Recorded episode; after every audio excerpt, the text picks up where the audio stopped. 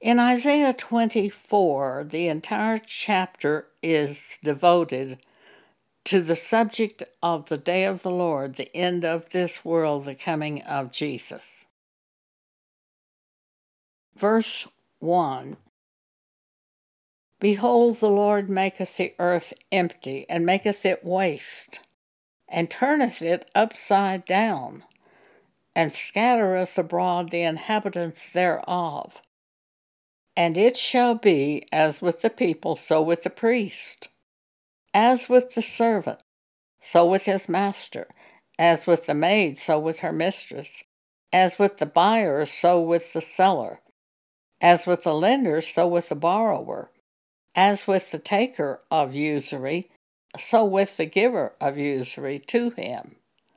The land shall be utterly emptied and utterly spoiled, for the Lord hath spoken this word. The earth mourneth and fadeth away. The world languisheth and fadeth away. The haughty people of the world do languish. The earth also is defiled under the inhabitants thereof, because they have transgressed the laws, changed the ordinance, broken the everlasting covenant. Therefore hath the curse devoured the earth, and they that dwell therein are desolate. Therefore the inhabitants of the earth are burned, and few men left. Let me stop right here for a minute. Few men left. When you look at the way governments of men have lost integrity, and people are so afraid to speak the truth and to stand up for anything, I think that's what that means. Few men left. Verse 7 The new wine mourneth, the vine languisheth, all the merry hearted do sigh. The mirth of tabrets ceaseth, the noise of them that rejoice endeth, the joy of the harp ceaseth. They shall not drink wine with a song, Strong drink shall be bitter to them that drink it. The city of confusion is broken down. Every house is shut up, that no man may come in. That reminds me so much of the coronavirus epidemic. When it was at its peak, it was like we had to just stay in our houses and shut the doors, and no one could come in and out. There is a crying for wine in the streets, all joy is darkened, the mirth of the land is gone. In the city is left desolation, and the gate is smitten with destruction. Isaiah is prophesying concerning the great tribulation, the end of time, when God brings his judgments upon this world and upon the apostate churches, which have cast aside the Word of God. Verse 13 When thus it shall be in the midst of the land, among the people, there shall be as the shaking of an olive tree, and as the gleaning grapes when the vintage is done. They shall lift up their voice, they shall sing for the majesty of the Lord. They shall cry aloud from the sea.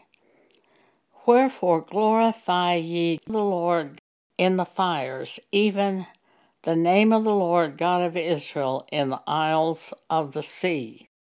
From the uttermost part of the earth have we heard songs, even glory to the righteous. But I said, My leanness, my leanness, woe unto me! The treacherous dealers have dealt treacherously. Yea, the treacherous dealers have dealt very treacherously.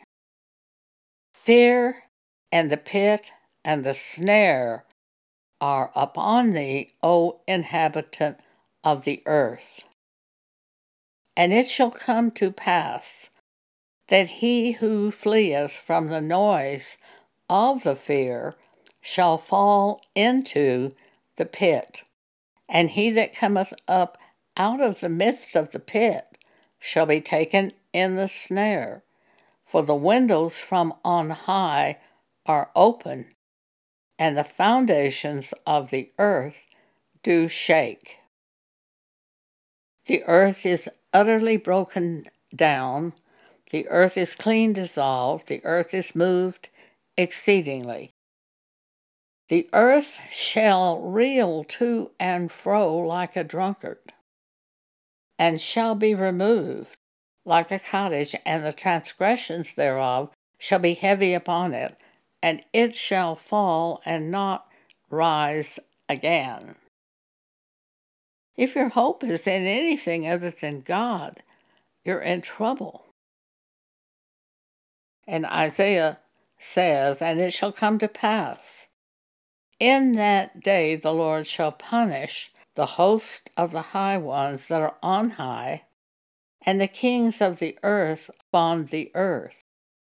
And they shall be gathered together as prisoners are gathered in the pit, and they shall be shut up in the prison, and after many days they shall be visited. That means judged. Then the moon shall be confounded, and the sun ashamed, when the Lord of hosts shall reign in Mount Zion and in Jerusalem and before his ancients gloriously. When they speak of Jerusalem in the Bible concerning the end times, it's the New Jerusalem, Revelation 21. The vision God gave to the Apostle John of what we tend to call heaven, being taken into heaven.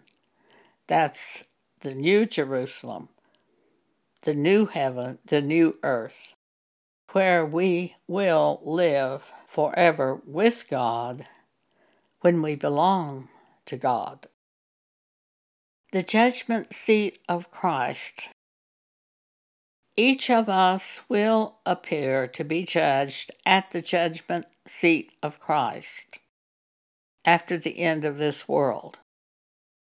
The Apostle Paul tells about it in 2 Corinthians 5.